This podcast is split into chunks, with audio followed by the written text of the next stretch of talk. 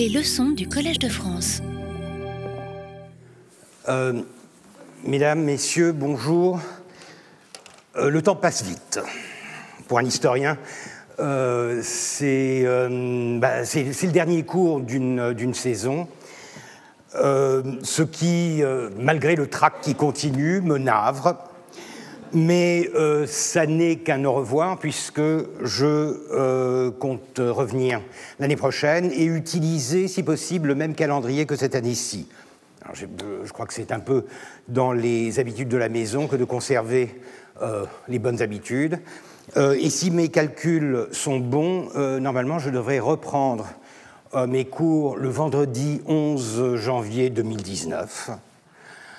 Et si le, 11 janvier 2019, euh, je ne suis pas rentré, appelez la gendarmerie. Euh, mais euh, donc nous aurons l'année prochaine aussi une série de six cours du, 11 janvier au, 15 février, si, si, je ne me trompe. je crois que j'ai acquis le droit de demander la salle Marguerite de Navarre, donc je pense que nous serons en cette salle, grâce à vous. Et enfin, euh, je dois vous dire aussi que entre les deux, le 22 mai euh, de cette année-ci, euh, j'organise, dans le contexte de cette chaire internationale d'histoire turque et ottomane, j'organise un colloque, une journée d'études, le 28 mai donc, sur un thème. Pardon, le 22 les historiens, vous savez, les siècles, ça va, mais les jours, euh, c'est euh, le 22, le 22 mai, c'est un mardi. Le 22 mai 2018, euh, colloque donc une journée d'études sur un, thème très particulier. Je vous ai déjà dit que je travaillais en ce moment énormément sur l'histoire de l'archéologie et des collections dans un contexte ottoman. Euh, la journée d'études portera sur un contexte encore plus particulier dans ce contexte-là, celui de la Phénicie, de la découverte de la Phénicie au XIXe euh, siècle, euh, quelque chose qui permet, et c'est ce qui m'intéresse, d'adresser un certain nombre de questions qui sont ottomane, puisque euh, la Phénicie ou le Liban était ottoman à l'époque, mais aussi la France, puisque la France a été l'une des premières à s'engager dans cette voie, avec euh, Renan notamment, euh, dans les années 1850 et 60. Mais je ne vais pas monopoliser mon temps de parole avec, avec cela. Je, vous en parlerai, je vous donnerai un peu plus de détails à la fin de ma présentation du cours. Euh, aujourd'hui, euh, je, je, parle de nouvel ordre. Euh, je parle de... Alors vous aurez probablement reconnu sur cette image une image un peu d'épinal à la grecque, une image par un certain Zographos du siège de la citadelle d'Athènes, c'est-à-dire de l'Acropole, par les forces ottomanes en 1826. Euh, je vais donc parler des années 20, je vais parler du défi des années 20, car c'est un défi énorme auquel seront confrontés les Ottomans. Et je vais parler en particulier d'un des plus grands défis de cette période, celui de la rébellion ou de la, euh, de la révolution ou de la guerre d'indépendance grecque. Tout dépend d'où vous vous placez pour en parler. Seulement, avant cela, euh, vous savez que j'ai euh, tendance à, aimer les petites digressions, et cette fois-ci, j'en ferai une toute courte concernant quelque chose dont nous avions parlé la dernière fois, euh, la, la, question de la pérennité de certaines idées et de certains auteurs, de certaines sources dans l'Empire ottoman, ou le problème justement d'un manque de pérennité, notamment, j'avais parlé de Ibn Khaldoun.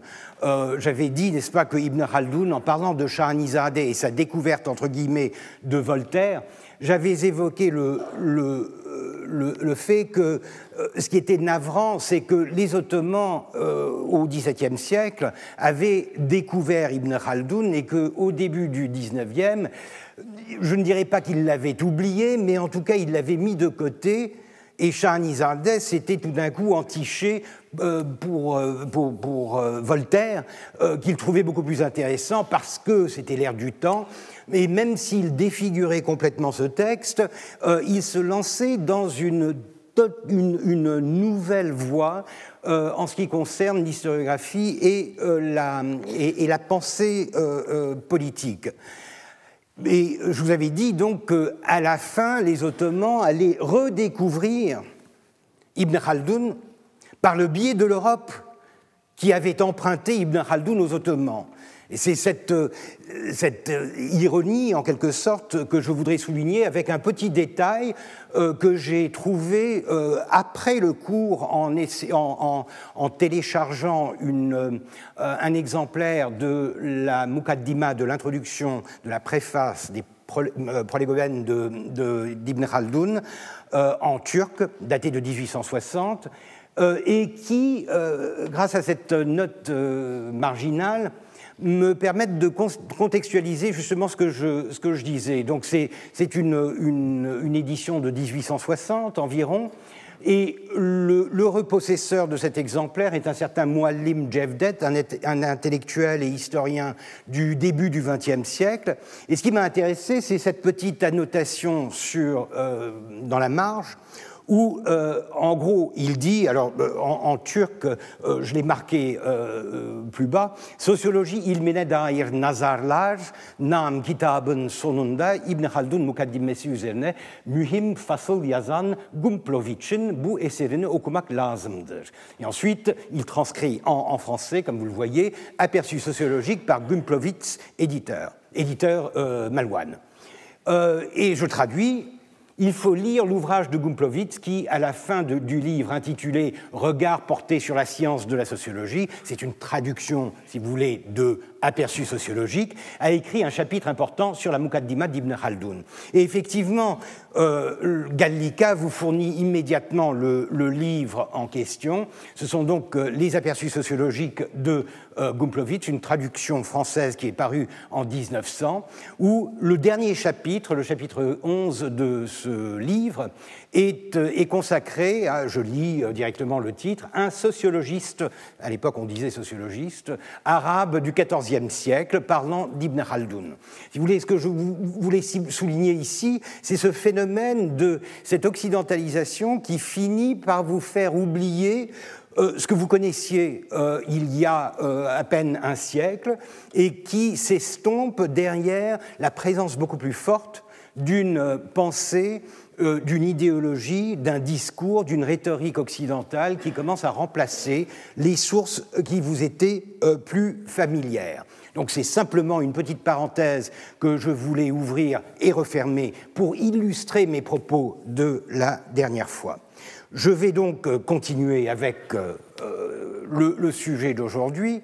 l'Empire ottoman et la Turquie face à l'Occident, les défis du nouvel ordre. Alors, nouvel ordre, bien sûr, c'est quelque chose qui peut se conjuguer euh, de plusieurs manières. C'est quelque chose qui n'est pas directement lié à l'image de, euh, euh, l'acropole, mais le nouvel ordre, c'est quelque chose qui se traduit de deux manières. La première est très européenne, c'est le Congrès de Vienne. Le Congrès de Vienne de 1815 est un rappel à l'ordre en quelque sorte, de l'Europe après la crise de la Révolution française et l'aventure napoléonienne. Et par conséquent, on sait bien que 1815, euh, que le Congrès de Vienne est essentiellement un moyen de ramener l'Europe à euh, au bon vieux temps d'avant la Révolution française, rétablir en quelque sorte les anciens régimes. Et par conséquent, c'est un mouvement extrêmement conservateur qui va marquer de sa politique, de son idéologie, en tout cas la première moitié du XIXe siècle. Euh, c'est un peu cette répression, ce conservatisme qui va être responsable de certains des soulèvements des années 1830, mais surtout du printemps des peuples de 1848. Donc conservatisme, un nouvel ordre, un nouvel équilibre, le désir exprimé par Metternich et par euh, la plupart des puissances à l'époque de geler en quelque sorte la configuration politique et géographique de l'Europe afin d'éviter les débordements, les crises euh, qu'elle a connues euh, pendant les décennies euh, précédentes. Alors bien sûr, la France est la première visée, C'est la France que l'on essaye de châtier pour son insolence, pour sa, sa, sa suffisance, son désir d'avoir en quelque sorte bouleversé tout l'équilibre des puissances, l'équilibre européen. Donc on veut la ramener à une modestie, à un contrôle des grandes, des grandes puissances. Et en gros, on veut surtout se débarrasser ou éviter, tuer dans l'œuf tout mouvement qui serait susceptible de euh, mettre en danger cet équilibre euh, de l'Europe. Et bien sûr, euh, les mouvements en question, on les connaît bien, ce sont des, des produits dérivés de la Révolution française, mais aussi de l'épopée napoléonienne. C'est le nationalisme, ce sont tous ces mouvements, ces soulèvements, ces sécessionnismes qui sont parfois micronationalistes, parfois macronationalistes, pan-nationalistes, qui veulent euh, établir des États-nations, des États indépendants, là où règnent encore des empires euh, souvent multiethniques, euh, notamment dans le cas de l'Autriche-Hongrie. Le problème, c'est que dans cette vision du nouvel ordre, l'Empire ottoman euh, n'est pas très présent, ou du moins il est un peu en marge. Euh, c'est un empire qui n'appartient pas vraiment à l'Europe pour des raisons diverses, déjà une certaine, euh, une certaine tradition historique, mais aussi les Lumières. C'est-à-dire que les Lumières ont fini par montrer du doigt l'Empire ottoman comme un exemple de despotisme oriental qu'il faut à, à tout prix chasser de euh, l'Europe, chassée euh, du monde civilisé, chassée de ce que l'on considère être l'Europe des euh, Lumières. par ailleurs, l'Empire ottoman n'a pas vraiment participé aux troubles napoléoniens. C'est vrai que depuis 1798, avec l'expédition d'Égypte, il a été confronté à des conséquences de l'ambition napoléonienne, à des conséquences de la Révolution française. Il a été partie prenante de certaines alliances pour ou contre telle ou telle puissance, mais il n'a pas vraiment fait partie du grand jeu politique qui s'est joué pendant euh, les, les, euh, la décennie et demie, euh, la première décennie et demie du XIXe siècle.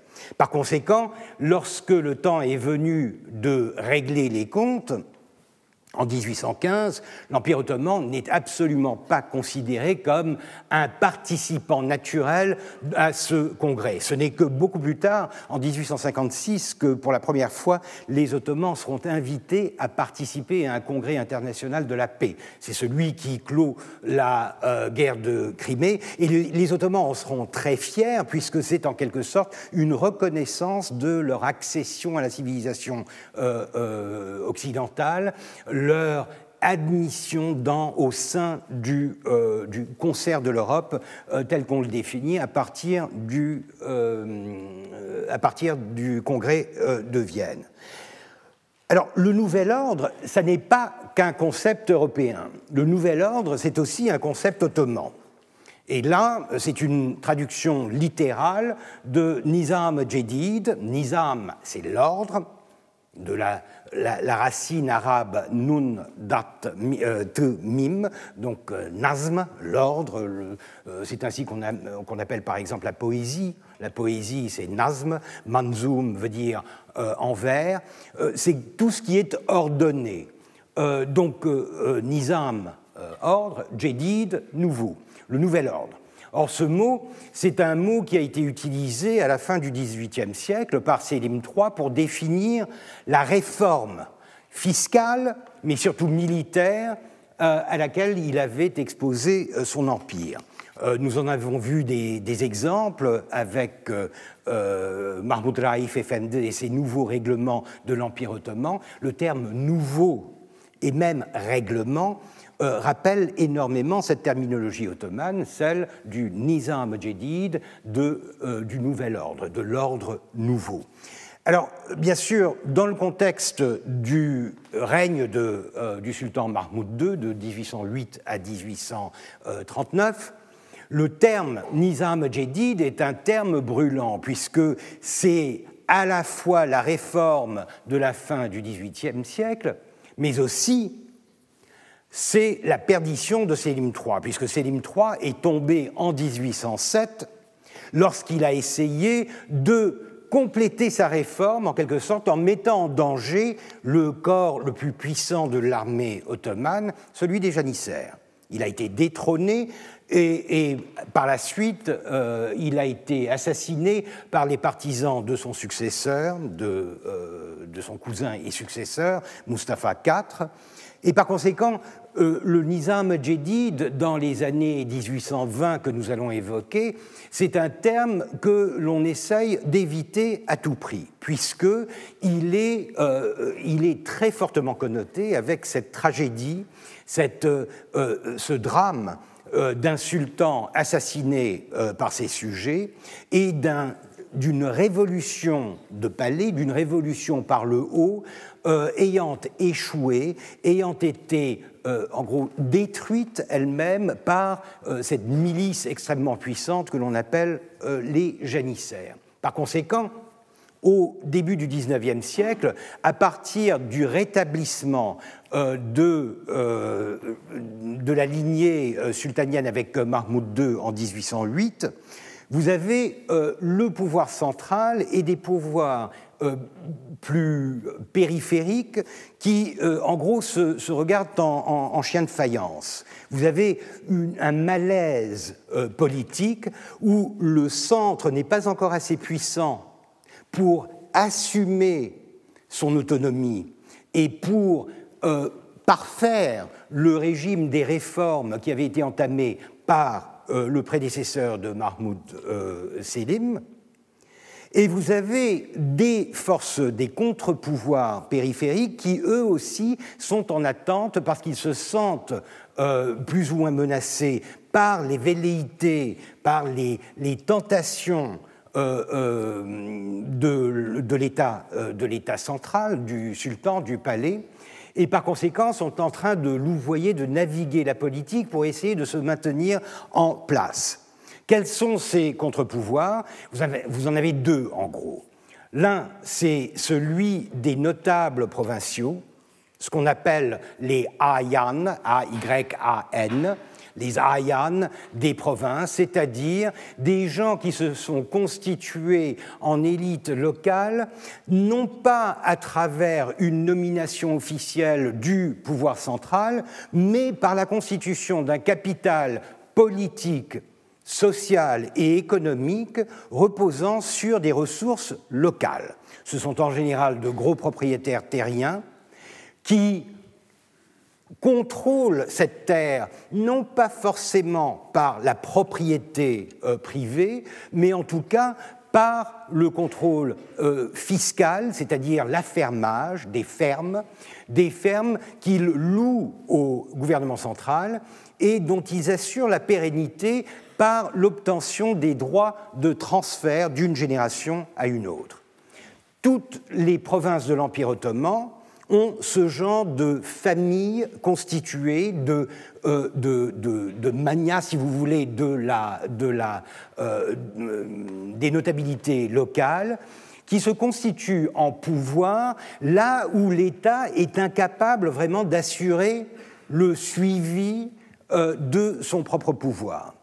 Donc il y a une sorte de jeu d'équilibre, et ça, c'est quelque chose qui est extrêmement typique des, empires à l'ancienne, mais surtout des Ottomans. Le fait que le pouvoir central a tendance à toujours rechercher une sorte de négociation avec les pouvoirs périphériques dans les provinces, afin d'éviter un conflit ouvert et de garder un semblant de loyauté qui maintient du moins nominalement, la présence de l'empereur, du sultan, comme souverain de ces contrées. C'est ainsi que, par exemple, les régences de Barbarie euh, sont gérées par les Ottomans. Euh, ils n'ont pas de contrôle direct sur l'Algérie, sur la Tunisie, mais ils ont une entente, en quelque sorte, avec les les pouvoirs locaux, qui parfois sont des descendants de janissaires établis lors de la conquête, entre guillemets, de ces régions au XVIe siècle, mais qui, en fait, ont une autonomie presque complète sur leur territoire, et notamment sur la navigation, les corsaires, la course euh, des barbaresques est une, une entreprise économique extrêmement lucrative, et qui par conséquent se contenteront de reconnaître la légitimité du sultan comme souverain, battre la monnaie, j'allais dire à son effigie, mais à sa toura, puisque l'effigie n'existe pas, mais le chiffre du sultan euh, détermine la nature de la monnaie frappée. Et une fois que ces formes d'allégeance sont accomplies, euh, l'équilibre est euh, plus ou moins établi, le centre étant content de conserver une mainmise du moins euh, théorique sur ces territoires, tandis que la périphérie est tout à fait satisfaite d'exercer une forme de pouvoir autonome sur son propre territoire. C'est à peu près la même chose qui se passe en Anatolie euh, orientale, en Anatolie occidentale, dans les Balkans. Vous avez énormément d'Ayan, donc, qui représentent cette puissance localisée euh, locale qui parfois euh, n'est même pas euh, musulmane. Vous avez bien sûr d'autres formes de diffusion de l'autorité du sultan, mais celle-ci est la principale. Et dans le cas précis qui nous intéresse, nous avons un, un événement un moment particulier, 1808, euh, l'accession de Mahmoud II au trône, encore très jeune, qui va signer, et c'est une première dans l'histoire ottomane, il va signer avec justement des représentants de ces Arianes ce qu'on appelle un pacte d'alliance, Sened et Ittefak, littéralement un pacte d'alliance, qui est une forme de, euh, de contrat passé entre le sultan et les représentants de ces euh, magnats euh, provinciaux, euh, reconnaissant les droits de chaque partie à exercer sa partie part du, du, pouvoir. C'est-à-dire que les Ayanes, les élites provinciales reconnaissent la souveraineté et le droit à légiférer du sultan, et le sultan, en contrepartie, euh, reconnaît le droit de ces, euh, de euh, potentats locaux à exercer un pouvoir direct sur la gestion de la province, des territoires qui dépendent d'eux. Certains ont appelé ça la Magna Carta ottomane. Je crois que c'est une exagération, puisque s'il est vrai qu'il y a une sorte de contrat, en fait, ce contrat est un pis-aller, c'est une sorte de compromis à un moment où l'État central se, sent trop faible pour imposer sa volonté dans les provinces. Et d'ailleurs, le pacte ne durera pas très longtemps et euh, Mahmoud II passera une bonne partie euh, des années 1810 à essayer justement de miner le pouvoir, de saper le pouvoir euh, de ces élites locales.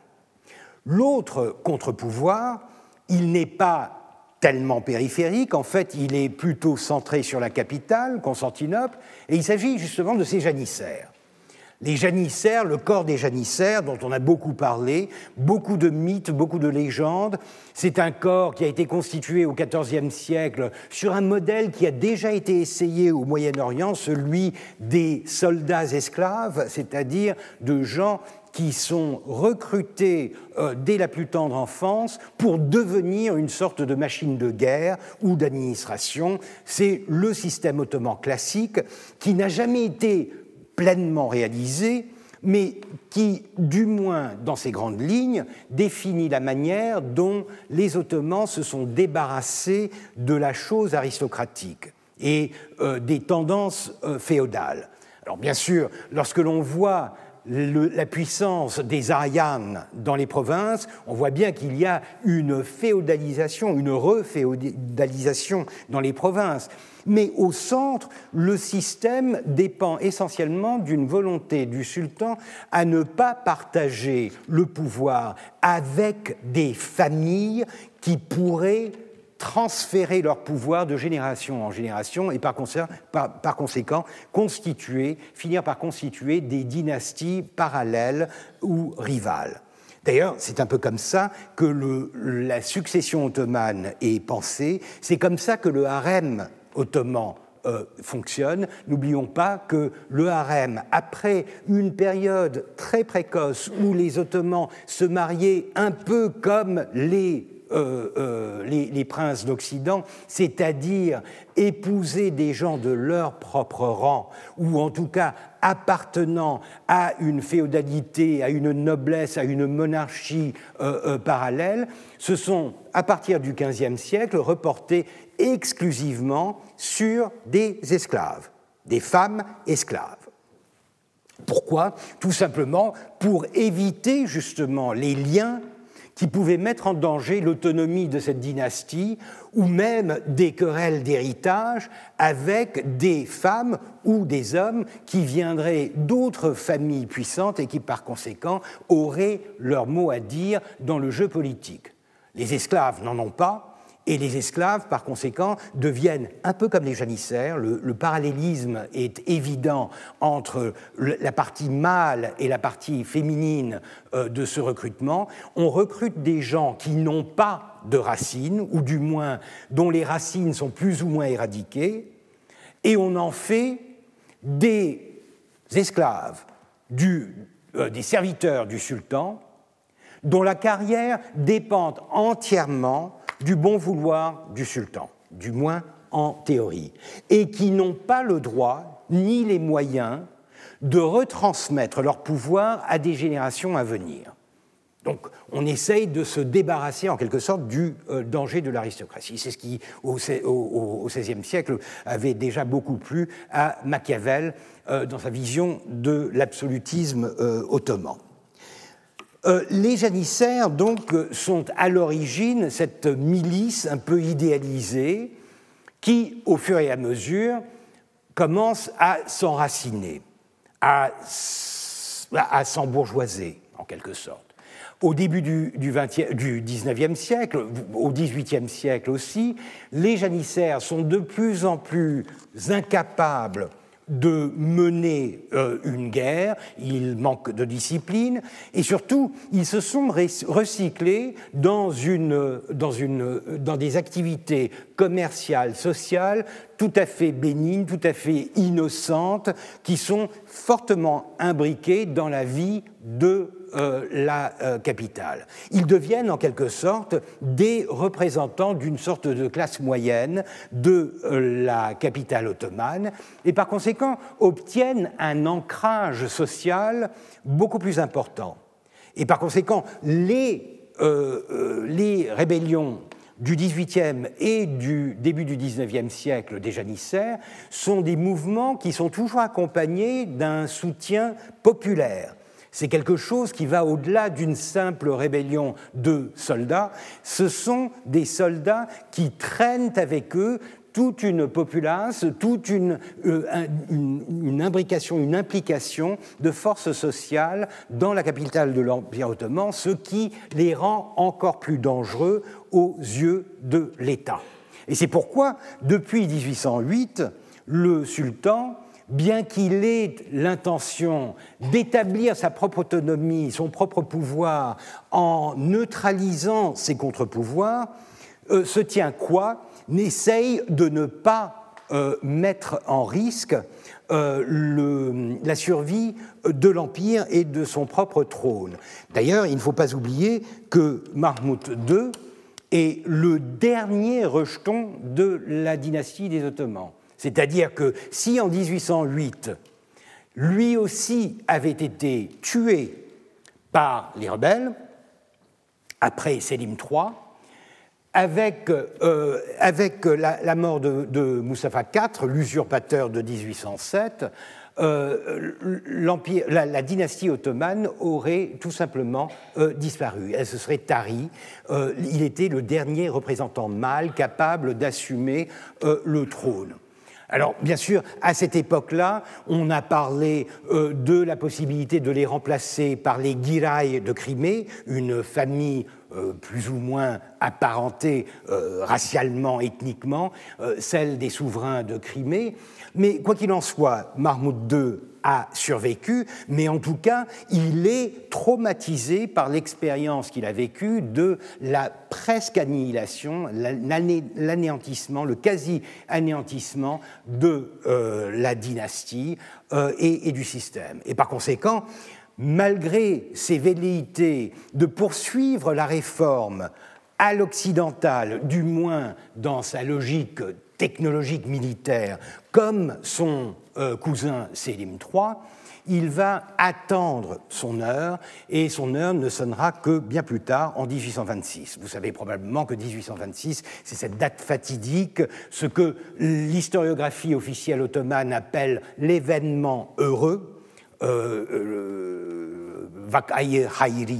un événement heureux, euh, c'est la destruction du corps des janissaires. Mais quand je dis destruction, c'est vraiment l'anéantissement manu militari de la, du corps des janissaires qui seront bombardés dans leurs casernes en plein milieu de la ville de Constantinople et qui, une fois pour toutes, seront complètement anéantis, éradiqués.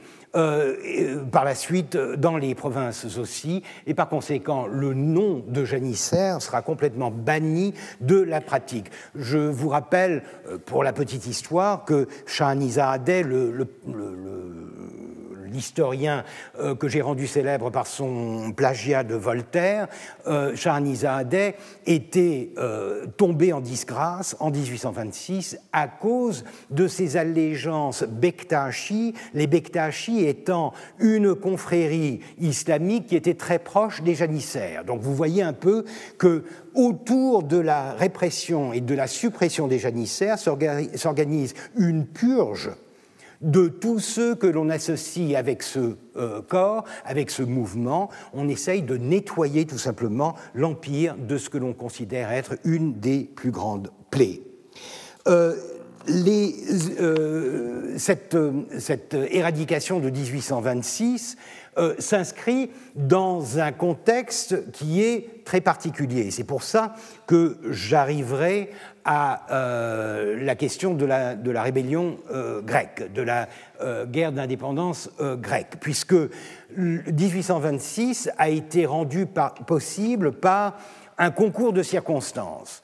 D'abord, la rébellion grecque, c'est-à-dire le fait que depuis 1821, l'Empire est en train de combattre une rébellion qui dure de plus en plus longtemps et dont on n'arrive pas à se, euh, euh, débarrasser.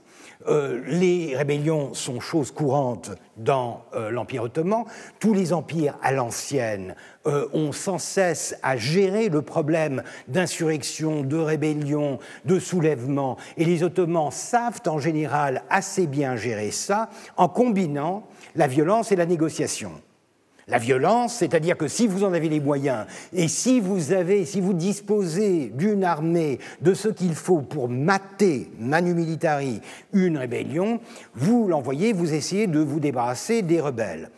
Mais si vous n'avez pas les moyens de le faire, ou si vous sentez que le risque est trop gros, dans ce cas-là, vous négociez.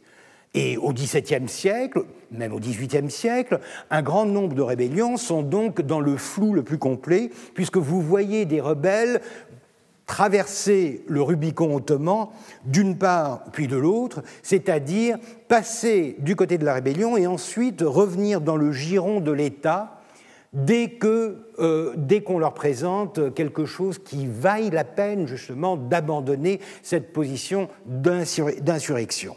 Et c'est cette flexibilité, cette souplesse qui donne euh, à l'Empire ottoman sa longévité.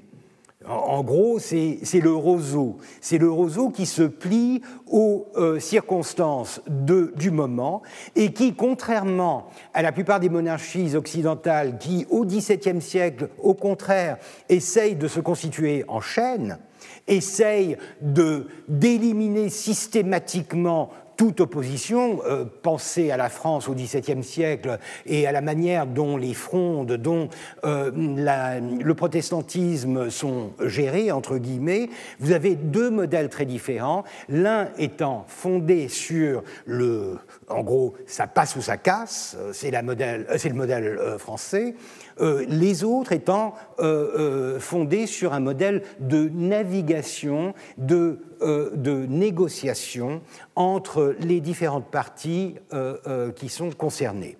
Seulement, en 1820, la rébellion grecque est d'une toute autre nature, elle est différente, elle est différente pour une raison qui est essentiellement, qui est extrêmement importante du point de vue du, euh, thème de ce cours, euh, elle est importante du fait de la participation, ou de la présence en tout cas, de l'Occident dans cet événement. De l'Occident, c'est-à-dire des États, des puissances occidentales, mais aussi de l'opinion publique euh, internationale.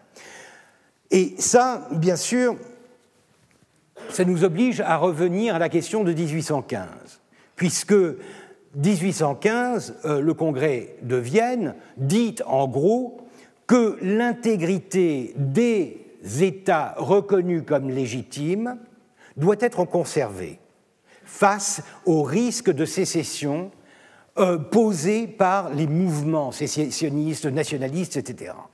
Et en gros, l'effort de la police internationale euh, de, l'Europe des années 20 et 30 sera porté sur la répression de tout mouvement en Espagne, en Italie, qui va dans le sens de cette, euh, cette mise en danger de l'équilibre européen. En principe, en 1815, L'Empire ottoman fait partie, non pas l'Empire lui-même, mais les territoires de l'Empire ottoman sont compris dans cette idée d'un statu quo à, euh, maintenir. C'est-à-dire que les puissances occidentales ne veulent pas s'impliquer dans la défense des euh, luttes des populations chrétiennes euh, et on en a déjà vu des exemples euh, dès 1804 en Serbie, contre l'autorité ottomane. Donc, au départ, le Congrès de Vienne considère tout mouvement sécessionniste dans l'Empire ottoman comme étant aussi dangereux, même si l'Empire ottoman ne fait pas partie du concert de l'Europe, aussi dangereux que les mouvements sécessionnistes, les mouvements révolutionnaires euh, en, en Europe même. Seulement, vous le savez probablement, au fur et à mesure de l'implication de l'opinion publique dans euh, la rébellion grecque, euh, les États euh, européens vont se sentir à la fois obligés et entraînés dans une sorte de défense de, des, des, rebelles grecs. Et vont finir par intervenir militairement, la bataille de Navarin, intervenir militairement euh, au profit des Grecs et contre les Ottomans, ce qui va en grande partie euh, décider le sort de ce conflit. Et si la Grèce acquiert son, son, indépendance en 1829 et devient un royaume indépendant en 1830, c'est en grande partie grâce à ce soutien euh, qu'elle a obtenu des grandes puissances occidentales, notamment euh, l'Angleterre, la, France euh, et, la Russie. C'est donc la, seule, la première entorse qui est faite au principe du statu quo défini par le Congrès de Vienne. Pourquoi? Pour beaucoup de raisons, euh, l'une étant, euh, ainsi que je vous le disais, le fait que l'Empire ottoman est plus ou moins implicitement mis au banc de l'Europe comme étant un empire despotique de l'Orient et que par conséquent, il y a une sorte de deux poids, deux mesures, c'est-à-dire que la légitimité d'un État occidental ne peut pas être comparée à celle de l'Empire ottoman, notamment face euh, euh, aux, demandes euh, de populations chrétiennes dont l'oppression fait déjà partie d'une certaine rhétorique occidentale à l'encontre de l'Empire. De plus, l'Empire ottoman n'étant pas partie prenante dans cet arrangement de 1815, il lui est pratiquement impossible d'intervenir dans la manière dont cet équilibre est maintenu. Mais si 1826, l'éradication des, janissaires, est effectivement rendu possible par euh, le contexte des années 1820, c'est donc en partie à cause de cette rébellion des, Grecs. Pourquoi? À cause de l'incapacité de l'armée ottomane de euh, mater euh, cette rébellion et par conséquent la perte de prestige des armes ottomanes face à cette bande de rebelles qui, pendant des années, vont tenir tête à la puissance du sultan. Deuxième euh, euh, contexte qui contribue à 1826 euh, et qui est extrêmement important dans le contexte justement des dynamiques de, des, des, années 1820, c'est l'opposition que l'on fait de plus en plus entre la réussite de l'armée égyptienne, qui elle est réformée, Mehmed Ali d'Égypte, qui n'a pas encore obtenu son indépendance, est encore un gouverneur, un vassal de l'Empire ottoman, mais en fait jouit d'une autonomie qui est d'autant plus encouragée qu'il s'intègre très rapidement avec l'économie européenne par le coton, Mehmed Ali est en train de réformer son armée, il est en train de faire ce que Sélim III avait tenté de faire et ce qui avait été interrompu par la révolution de 1807. Et par conséquent, cette armée égyptienne, dès les années 1820, elle est beaucoup plus efficace, elle montre déjà le succès, en quelque sorte, de l'entraînement et de l'équipement à l'occidental, et lorsqu'elle est invitée par le sultan à participer à l'effort de guerre contre les Grecs, elle prouvera, à la fois l'armée et la flotte euh, égyptienne, prouveront à quel point elles sont capables d'obtenir des résultats là où les Ottomans étaient encore en train de patauger. Donc l'exemple est flagrant de la réussite technique, technologique, organisationnelle d'une armée qui est soumise à la discipline et à une réforme occidentale face à une armée qui est encore très traditionnelle et incapable par, conséquent de gérer euh, ce euh, conflit. Donc ce sont là deux euh, catalyseurs extrêmement importants de la euh, transformation de 1826, le fait qu'il y a une guerre, le fait qu'il y a une guerre que les Ottomans eux-mêmes n'arrivent pas à gérer, et qu'au contraire, les euh, Égyptiens arrivent, grâce à ce renouveau technologique, à cette réforme organisationnelle, arrivent à gérer beaucoup mieux. Donc 1826 euh, est en quelque sorte le fruit de ces conflits de 1820. Et bien sûr, 1820 est extrêmement important, la, décennie des années 20 est extrêmement euh, euh, importante pour nous du point de vue de l'impact idéologique qu'il aura sur les mentalités ottomanes, par la réussite de la rébellion grecque, mais aussi par la nature de cette rébellion, qui n'est pas une rébellion comme les autres. Ce n'est pas une sorte de rébellion de paysans, ou du moins ça ne l'est plus à partir des années 1824-25. C'est une rébellion qui prend un aspect de guerre et où les arguments dépassent de beaucoup le genre d'argumentation que l'on pouvait voir dans des rébellions, dans des insurrections, dans des soulèvements de type traditionnel il y a le discours nationaliste, il y a tout le symbolisme qui accompagne ce nationalisme, et par conséquent, c'est un, animal tout à fait nouveau, une créature tout à fait nouvelle à laquelle les Ottomans sont confrontés et qui va les obliger à changer radicalement leur prise de position par rapport à leur province, par rapport aux populations non musulmanes, mais aussi par rapport à l'Europe. Vous vous souviendrez que j'avais débuté mon cours en vous donnant des exemples de ce que j'appelais l'hospitalité empoisonnée des Ottomans, la manière dont ils géraient le mépris qu'ils avaient des Occidentaux en leur imposant euh, un protocole, une étiquette qui était euh, euh, en fait insultant. Et euh, dès les années 1820, là j'ai un, exemple que euh, j'ai tiré des archives diplomatiques euh, à la Courneuve récemment, donc c'est un, rajout très, très récent. Voici la description par le marquis de Rivière en octobre 1820 de son audience de, congé lorsqu'il quitte Istanbul. Euh, c'est un texte qui est intéressant parce qu'il vous montre à quel point les Ottomans ont commencé à fléchir sur l'intransigeance qui caractérisait leur étiquette et leur protocole euh, à cette époque-là. Pour la petite histoire, euh, le marquis de Rivière, c'est celui qui reviendra tout content de Constantinople avec la Vénus de Milo sous le bras. C'est lui euh, qui, revendiquera d'ailleurs la découverte en quelque sorte et en fera cadeau euh, au, roi.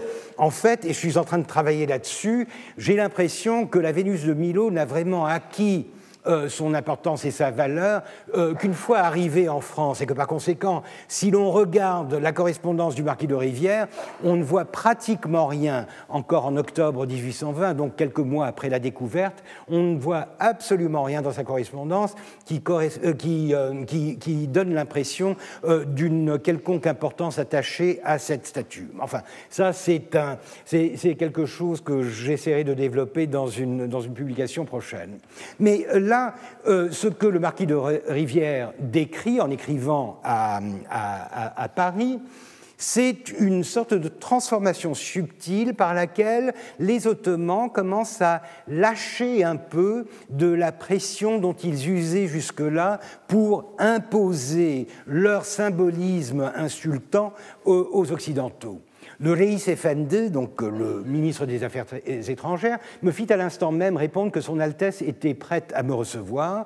Euh, son Altesse, c'est euh, le grand vizir libre de choisir entre une audience simple et sans étiquette et une audience de cérémonie. Je préférais la première, suivant en cela l'exemple de tous les ambassadeurs qui, depuis un certain nombre d'années, ont quitté Constantinople. La cérémonie chez les Turcs expose à souffrir de la morgue à laquelle, dans ce cas, ils se croient obligés envers un infidèle. Donc, première constatation, c'est que en gros, la formule que les Ottomans ont trouvée pour essayer de libérer les euh, ambassadeurs de ce carcan euh, euh, protocolaire, c'est de leur proposer une, réception complète ou une réception un peu, un, peu rapide.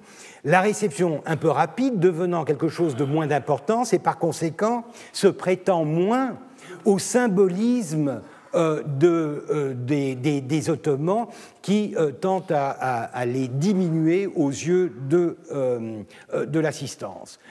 Ensuite, je partis du Palais de France accompagné de deux droguements de première classe de l'ambassade. Arrivé à la porte dite du Reis Effendi, le droguement de la sublime porte vint au-devant de moi, m'introduisit chez le Reis Effendi, qui sortit d'une pièce voisine pour me recevoir. C'est l'usage afin que l'autorité turque qui reçoit, euh, qui reçoit visite n'ait pas à se lever devant un ministre chrétien. Alors là aussi, vous voyez la subtilité du jeu, c'est presque du Marivaux.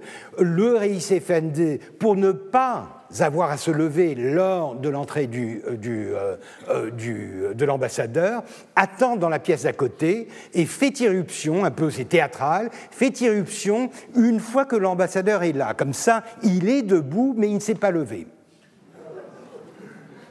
C'est très fin, ça fait rire, mais en fait c'est très fin. Et ce que ça dénote, c'est justement le désir de modifier le traitement que l'on donne aux ambassadeurs sans perdre la face, le modifier assez pour qu'il soit euh, tolérable à, des Européens qui maintenant ont une opinion un peu, un peu plus euh, positive d'eux-mêmes et qui par conséquent rechignent devant l'idée de ramper devant euh, des autorités ottomanes, mais tout en gardant un semblant de, euh, conservation du protocole d'origine.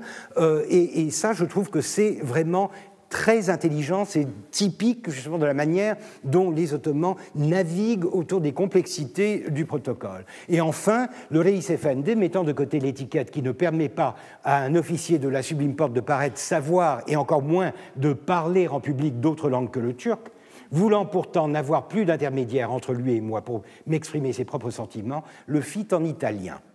Encore une fois, je vous l'avais déjà dit, l'italien est la lingua franca, diplomatique en tout cas à l'époque, mais là aussi, vous voyez que le Reis est prêt à briser les convenances ou les conventions du protocole ottoman afin de s'attirer l'amitié, le soutien d'un ambassadeur qui est sur le départ et dont le soutien compte à la fois internationalement et euh, à l'échelle domestique. Tout cela pour vous dire qu'on est bien loin de euh, la cérémonie qui était décrite sur le, tableau de, Van Moor ou la gravure de Mourad Dawson, c'est-à-dire cette transposition un peu figée d'un protocole d'inégaux.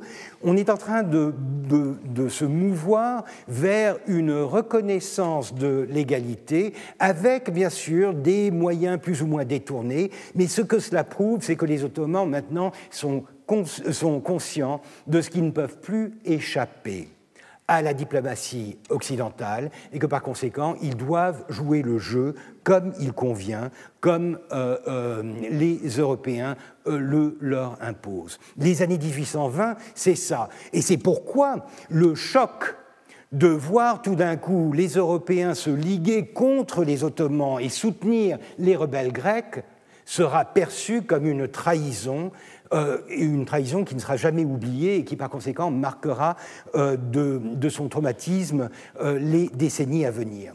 Mais venons-en donc à cette rébellion grecque, à cette guerre d'indépendance. Encore une fois, je n'ai pas de mal, et ça c'est quelque chose que je fais quand j'enseigne en Turquie, j'insiste bien sur le fait que le même, le, même événement peut être nommé de manière très différente. C'est un peu Rashomon, si vous voulez. Chacun a sa version de la chose, et c'est vrai qu'une rébellion, à la fin, deviendra une guerre d'indépendance, mais qu'elle n'est pas guerre d'indépendance au début, et qu'à la fin, la rébellion n'en est plus une.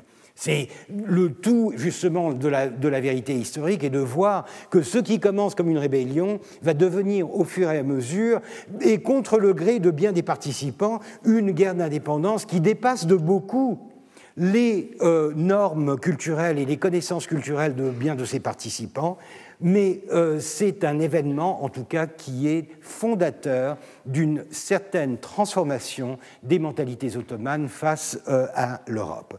ce que je vous donne ici, c'est le, frontispice du célèbre ouvrage du marquis de Choiseul-Gouffier, euh, qui, euh, qui, a été ambassadeur à la porte ottomane euh, et avant cela a été comme tout aristocrate qui se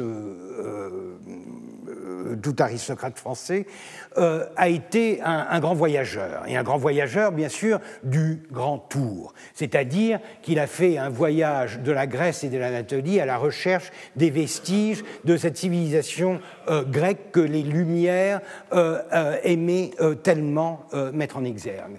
Et euh, le frontispice donc, de son voyage pittoresque de la Grèce, le XVIIIe siècle, c'est aussi l'invention du pittoresque. Et le, pittoresque n'est pas forcément exotique. Vous avez des voyages pittoresques de la Suisse, par exemple, qui sont publiés dans les années 1750. C'est l'idée du pittoresque qui, elle, est nouvelle et qui s'accompagne de publications luxueuses, très, euh, euh, très bien illustrées.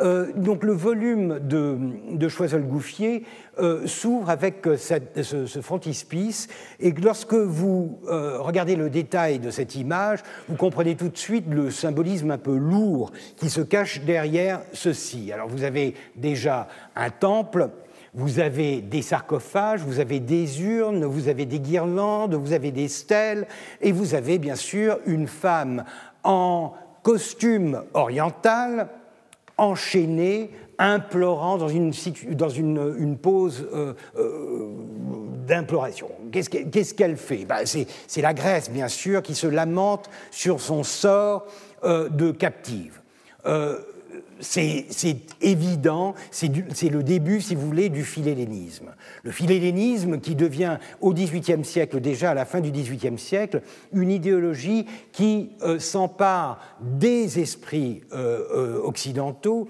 parmi les intellectuels, parmi l'élite intellectuelle, mais qui commence à transpirer vers, des, couches sociales un peu moins, moins, moins intellectuelles.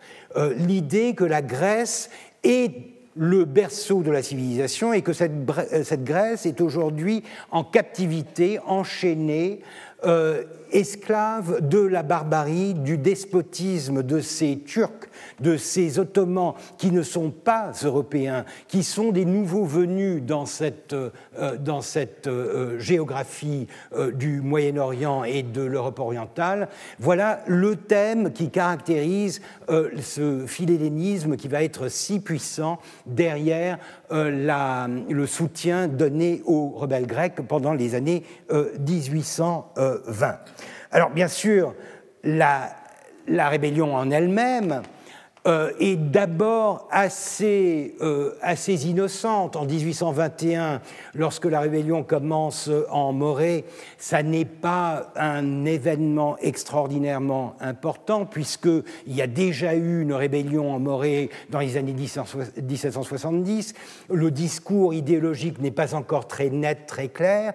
On est encore dans une phase embryonnaire de cette, euh, de cette rébellion qui n'a pas encore acquis la visibilité euh, qu'elle acquérera dans les années 1822-23. Alors un tournant très important, c'est bien sûr 1822, les massacres de Kyo de Sio ou de Kyo, les massacres de l'île de Kyo, juste en vis-à-vis euh, de la péninsule de Tchechme, près de Smyrne, en Anatolie occidentale, une île très riche dont la, production euh, la plus importante est le mastic de Kyo, euh, qui va parfumer euh, la gomme que, mâchent les. Euh, alors, ça, c'est la, légende, mais c'est un peu vrai, comme toutes les légendes, que mâchent les belles dames du harem du grand seigneur. C'est cette gomme de, du lentisque, un arbre dont la, la, sève. se fige et devient une sorte de, de chewing-gum. c'est un apanage de la Valide Sultan, c'est-à-dire de la reine-mère, c'est elle qui recueille les euh, produits euh, de la culture du lentisque, mais aussi de l'olive, de l'olivier dans cette île. C'est une île extrêmement riche. Et c'est une île qui est aussi riche parce que sa population a un lien euh, encore très marqué avec la domination génoise jusqu'au XVIe siècle. Euh, une bonne partie de la population est catholique. C'est une de ces îles euh, de l'archipel euh, de, la mer Égée dont la population est majoritairement, surtout les riches, catholiques. C'est le cas de Syra, c'est le cas de quelques îles dans la mer Égée. Et c'est une île dont, justement, l'élite est très fortement représentée dans le commerce international, mais aussi à Istanbul même. C'est-à-dire que tout, euh, la, bourgeoisie euh, de, l'île de Kyo euh, est très présente dans les réseaux les réseaux grecs de Constantinople qui gravitent autour du patriarcat et autour des phanariotes, cette aristocratie grecque de la capitale ottomane. Donc, Kyo n'est pas n'importe quelle île. Et Kyo est une des îles qui, malgré elle, car elle n'a pas le profil d'une île rebelle, puisque en fait les, intérêts locaux sont beaucoup plus fortement ancrés vers une, une conservation du statu quo que euh, les risques de la, rébellion, mais elle est entraînée dans la rébellion par les îles avoisinantes, notamment Samos et, euh, Psara, euh, qui force la population à euh, s'emparer du château de la garnison euh, ottomane. C'est donc une, rébellion qui est vite matée par une intervention très musclée de la flotte ottomane et euh, le, résultat est ce fameux massacre de Kyo.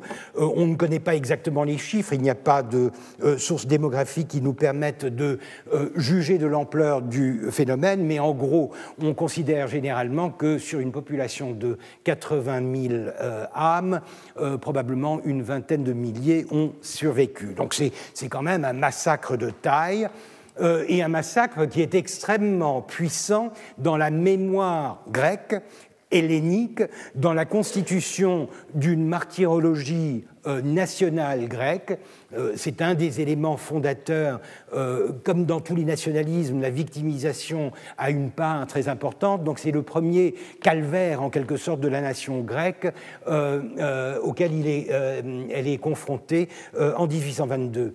Mais c'est aussi, du point de vue des arts et des lettres en, Occident, c'est le premier événement qui aura des répercussions extrêmement importantes en Occident du fait de la diffusion de l'image de euh, ces massacres, images dans tous les sens du terme, ce sont des textes comme des images, mais bien sûr l'image la, plus célèbre est celle de Delacroix, le, les massacres de Kyo qu'il a peint en 1824, donc deux ans après les massacres. Ce n'est pas euh, un, reportage, entre guillemets, euh, immédiat, c'est quelque chose qu'il a présenté pour le salon de 1824, mais c'est quelque chose qui marquera les esprits euh, dans, justement cette, la, constitution euh, de, de, l'image, de la violence, euh, de la barbarie, de la cruauté des Ottomans face à cette pauvre population opprimée et innocente des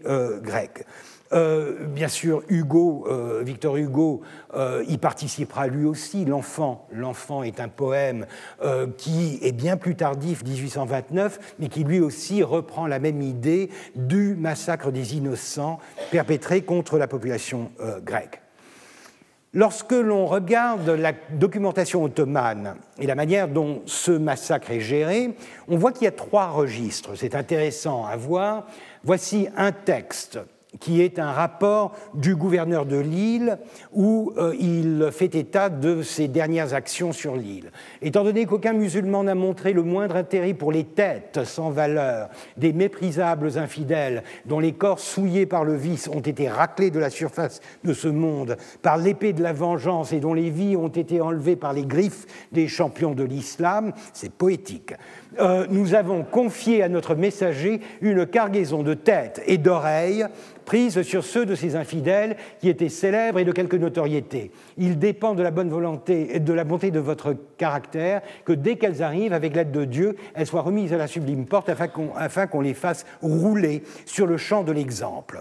Bon, toute euh, cette rhétorique euh, poétique, euh, en fait, relate quelque chose qui est malheureusement très vrai, le fait que les trophées font partie de la manière dont on gère la guerre et surtout les rébellions à, l'époque. C'est-à-dire, de la même manière que la, tête du pauvre Halet Efendi, je vous en avais parlé il y a quelque temps, avait été tranchée puis envoyée à Constantinople comme preuve de l'exécution de l'ordre impérial, euh, les gouverneurs euh, chargés de mater la rébellion euh, grecque doivent renvoyer leur tribu, en quelque sorte, de tête et d'oreille de ces preuves tangibles de la réussite de leur répression contre ces, ces, rebelles.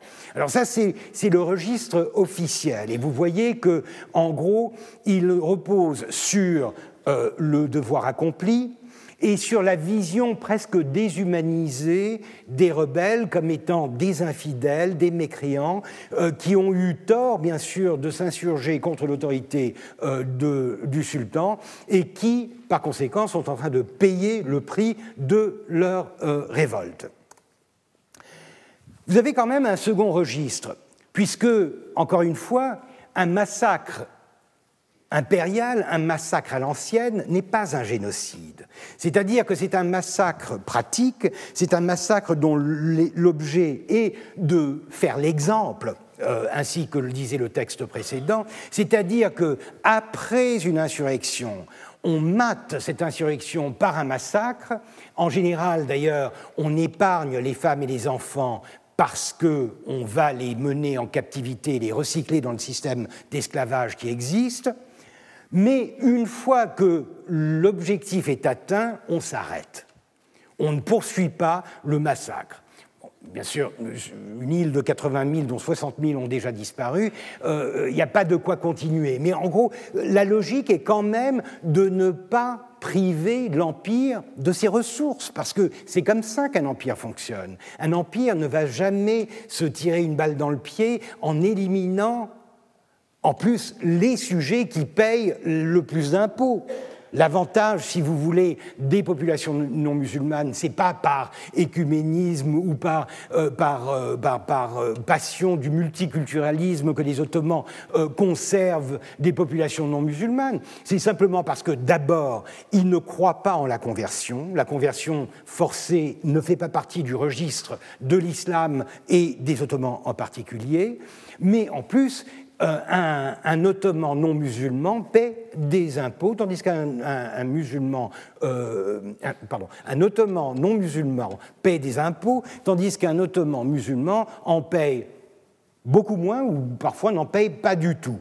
Donc une population de producteurs qui sont imposés est quelque chose d'utile pour la survie, en plus dans une île comme Kyo, dont l'agriculture et dont la production est précieuse pour euh, le, système, on ne va pas euh, euh, on ne va pas se débarrasser complètement de cette population. Et par conséquent, vous avez un second discours qui est celui de la pacification. Il a été impossible de contrôler, de contenir nos troupes qui se rendent par bandes dans les villages et y font peser l'oppression dans le seul but d'amasser des richesses, des biens et des enfants. La reconnaissance en quelque sorte par l'État que le manque d'organisation de l'armée et le fait qu'on a souvent recours à des irréguliers, les fameux bashibozuk du capitaine Haddock. Euh, bashibozuk en turc veut dire tout simplement ceux qui n'ont pas de tête ou qui, qui n'ont, euh, ceux qui sont désorganisés. Donc bashibozuk, ce sont les troupes irrégulières qui viennent alimenter l'armée en temps de crise. Et dans le cas de Kyo, puisque l'insurrection a été très rapide, euh, c'est à ces gens-là que l'Empire a eu recours pour essayer de mater immédiatement euh, cette insurrection et libérer la garnison.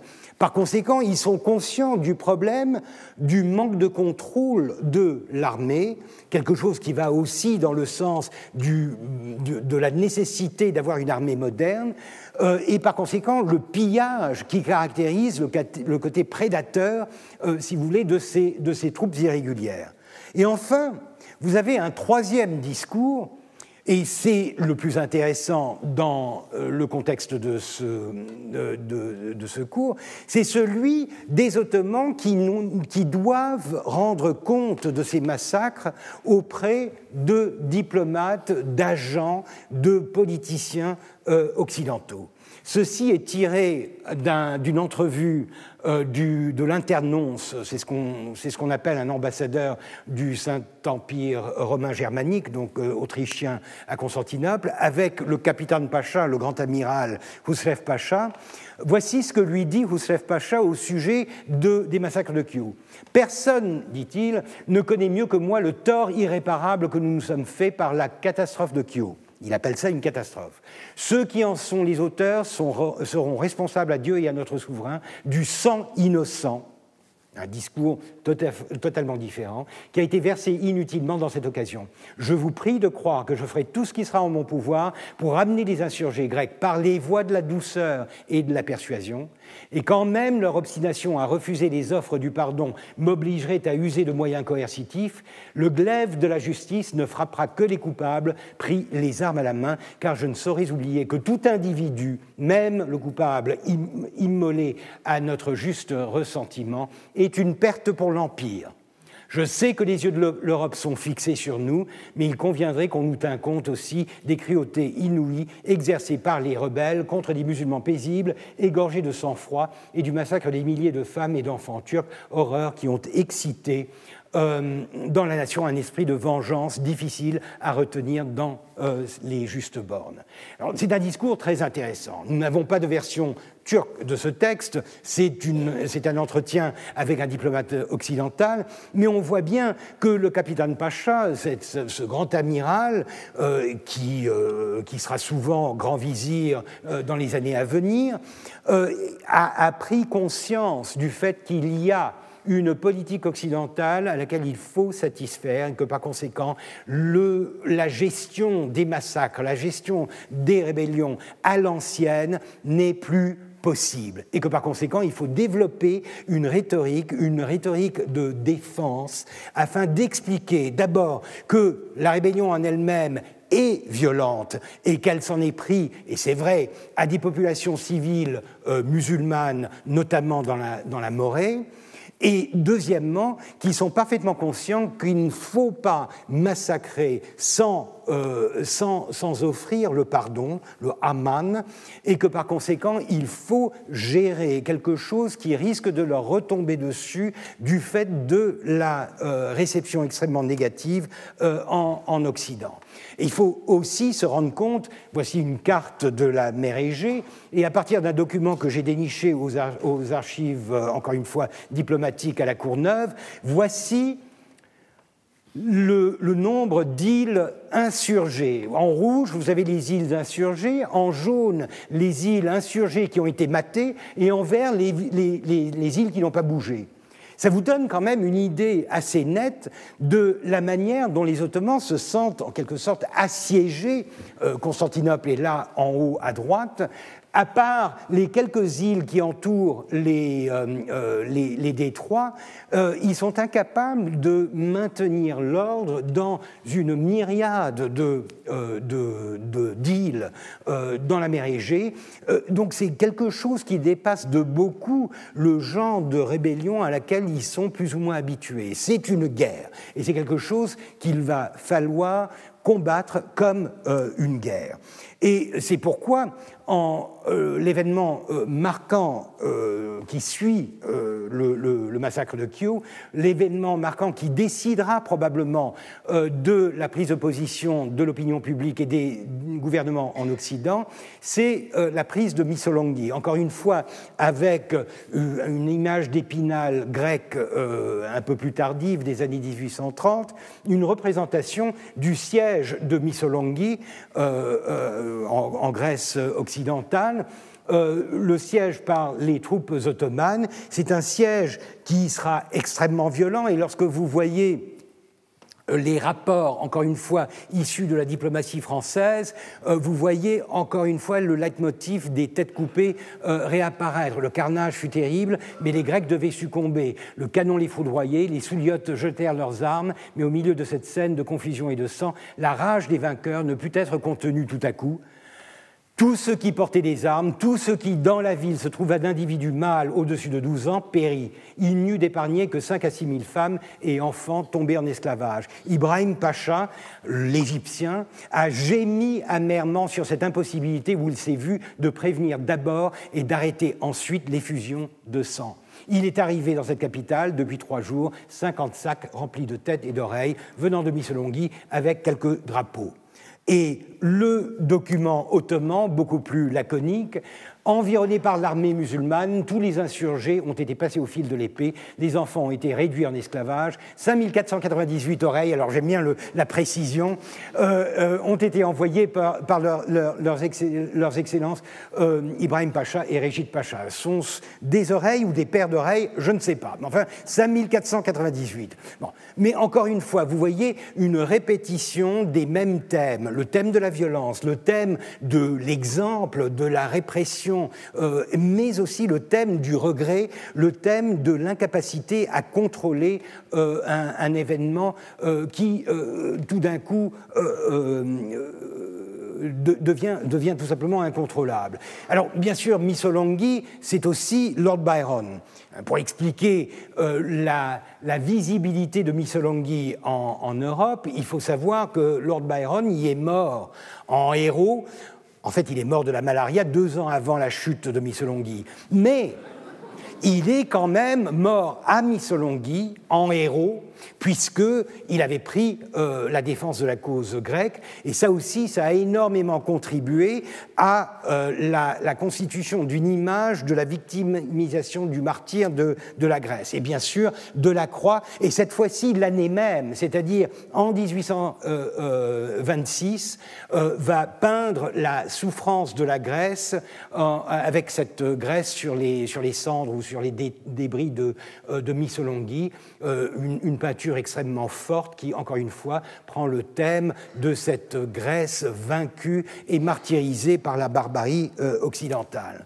Alors, ce qui est très intéressant, c'est de voir comment les puissances occidentales gèrent euh, cette situation euh, assez, épouvantable. Ils sont, euh, ils sont partagés entre le désir de maintenir un, certain ordre et en, gros, de suivre les conseils du Congrès de Vienne, de ne pas intervenir, mais d'un autre côté, ils sont parfaitement conscients que non seulement les Grecs sont en train de, de combattre une, guerre qui devient de plus en plus visible et de plus en plus légitime aux yeux du public occidental, mais en plus ils sont accompagnés de volontaires, un peu comme la guerre d'Espagne en 36-39. Vous avez des régiments entiers euh, d'occidentaux, d'Allemands, de Français, d'Anglais qui vont se joindre aux, euh, insurgés grecs pour combattre face aux Ottomans.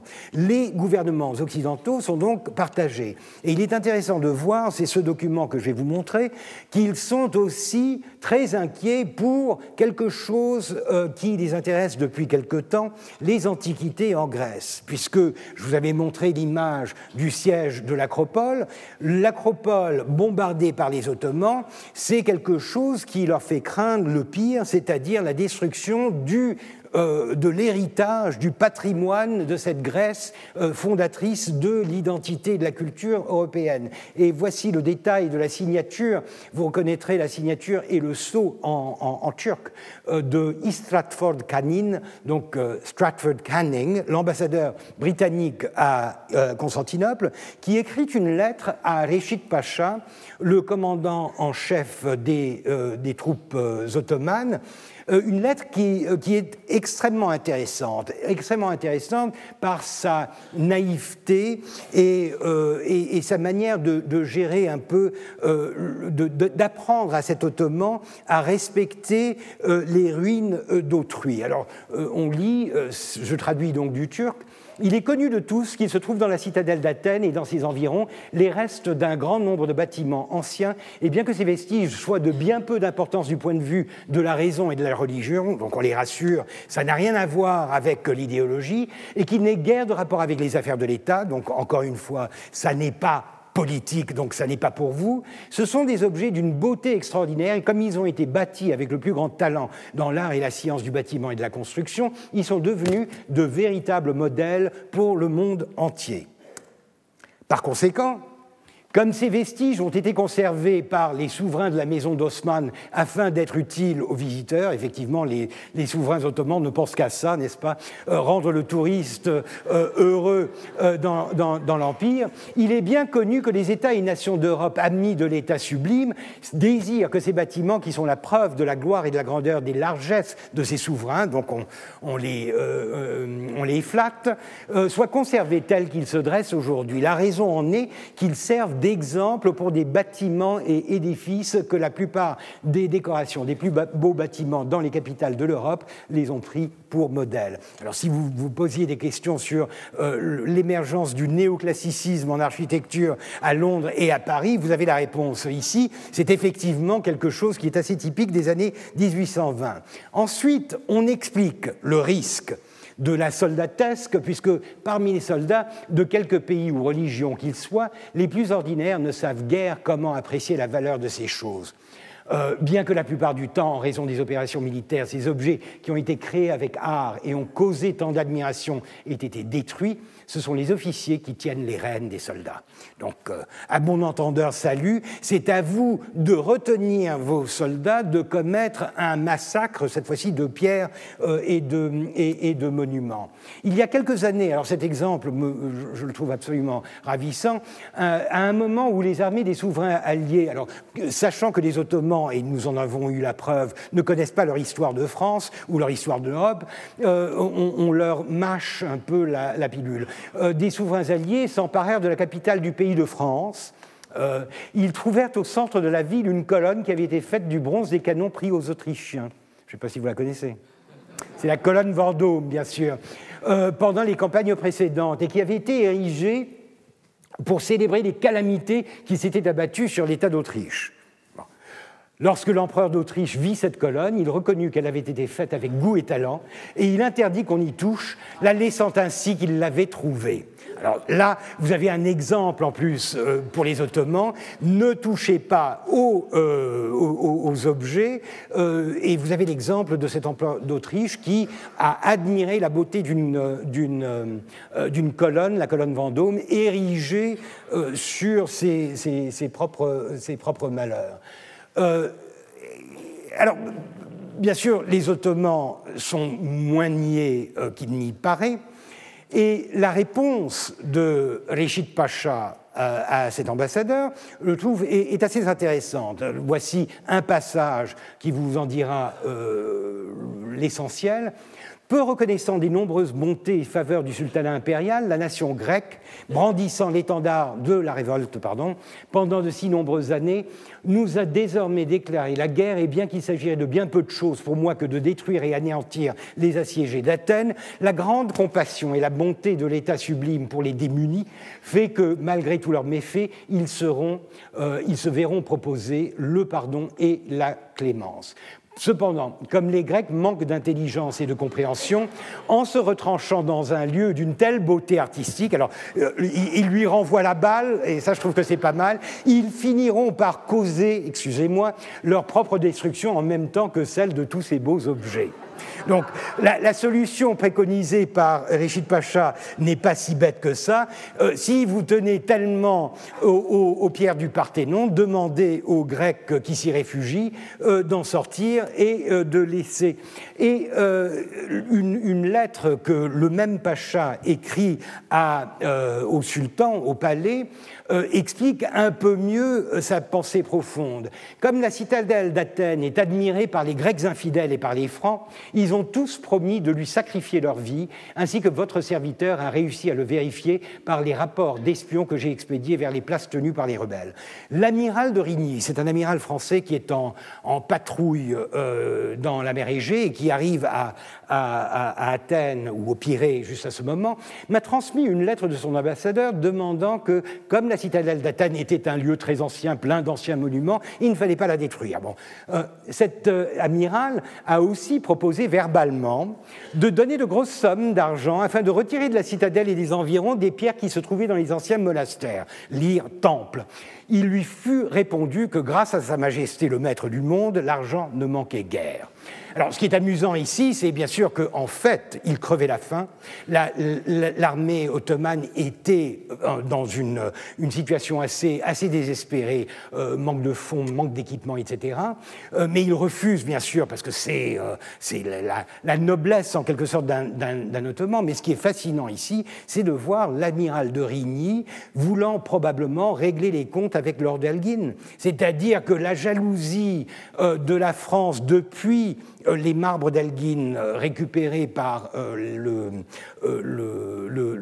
musée britannique, par le British Museum, n'a pas vraiment été compensé par la découverte de la, statue, Vénus de Milo. La Vénus de Milo, comparée aux frises du Parthénon, ça n'est pas grand-chose. Donc on comprend que Rigny avait l'intention d'embarquer, de, si possible, et sans laisser de traces, communiquer verbalement, embarquer des antiquités de Grèce pour le Louvre. Euh, donc euh, chaque fois que je vois des collègues grecs euh, qui reprochent aux, Anglais de, les avoir spoliés, je leur rappelle que les Ottomans ont défendu, en tout cas une seconde fois, les marbres du Parthénon contre les spoliations françaises.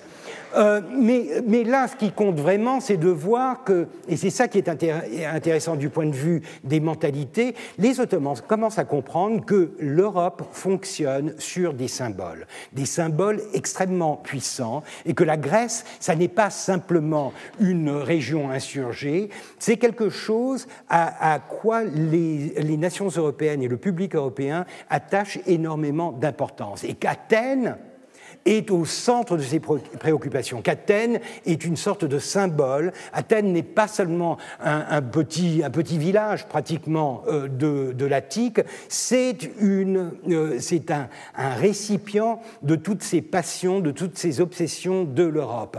Et ainsi, euh, explique-t-il à ses collègues à, à, Istanbul, comme la citadelle d'Athènes est fort ancienne et contient de nombreux monuments, comme bien des philosophes en sont issus, elle remplit d'admiration les sages parmi les Francs. Et toutes les nations infidèles, connues sous le nom de Nazaréens, la vénèrent comme un lieu saint et la considèrent comme leur propriété. C'est pourquoi ils ont conspiré, promettant de se soutenir les uns les autres et de s'évertuer à ce qu'elle ne passe jamais entre les mains des mécréants. Euh, les mécréants, c'est eux.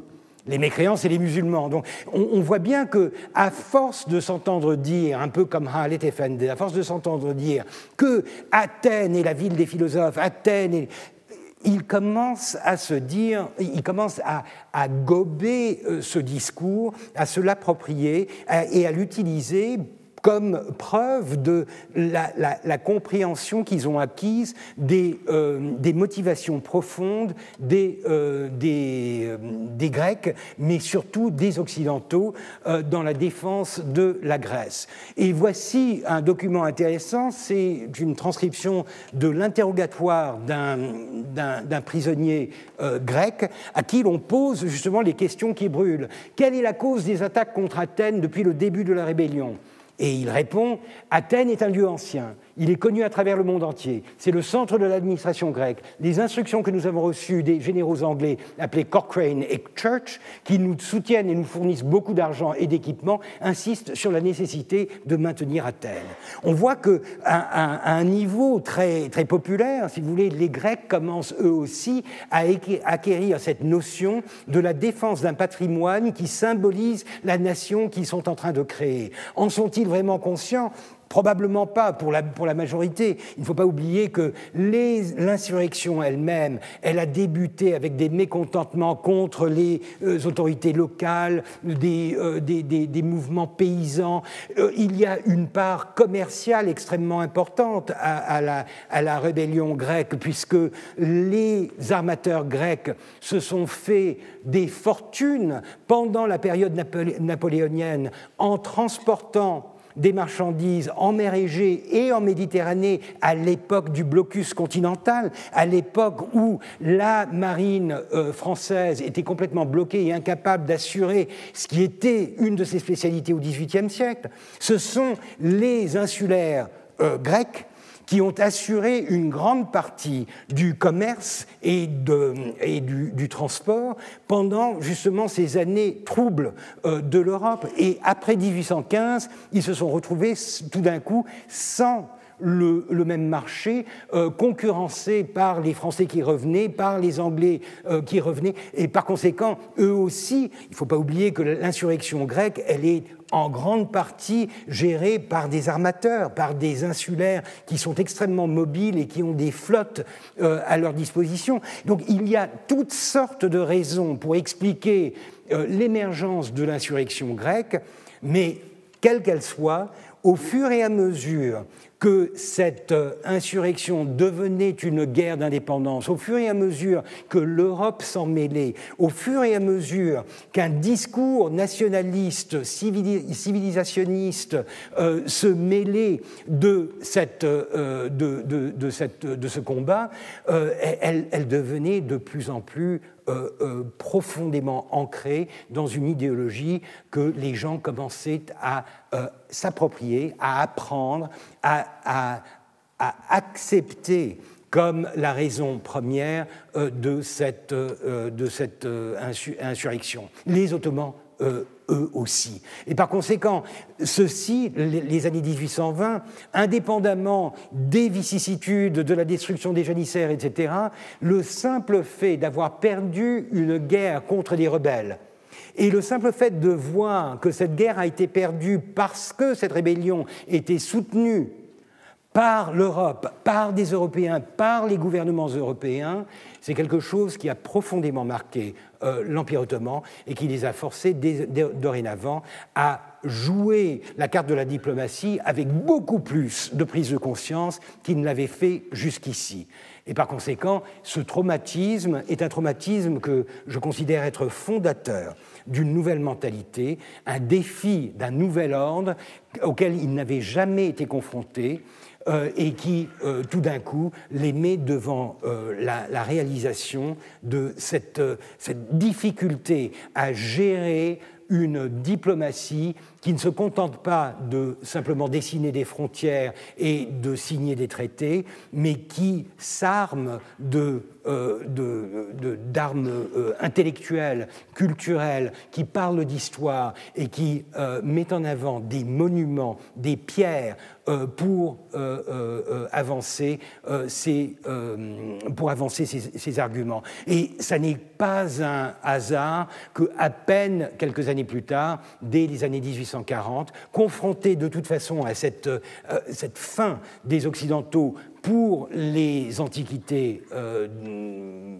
qui se trouvent euh, sur les territoires ottomans, les Ottomans eux-mêmes vont se mettre à l'histoire, vont se mettre à l'archéologie. Ils ne vont pas le faire, euh, ils ne vont pas pousser leur étude très loin, ils vont rester extrêmement superficiels dans leur approche, mais quand même, ils vont réaliser que en Europe, désormais, les guerres, les rébellions se font non seulement sur le champ de bataille, mais aussi sur le champ intellectuel de la pensée et des arguments, tels les arguments euh, de Husrev Pacha en 1823, où l'on doit défendre la cause non plus par une sorte de euh, revendication du droit de l'épée, mais par une argumentation qui va dans le sens du respect des droits euh, des nations et des, et des sujets. C'est une Europe tout à fait nouvelle et pour les Ottomans, c'est une, découverte extrêmement compliquée, mais à laquelle ils vont s'adapter assez rapidement.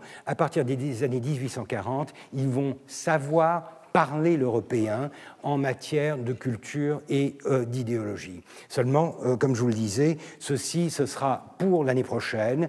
Euh, nous commencerons l'année prochaine avec le massacre des janissaires. Là, je voulais terminer un peu en beauté avec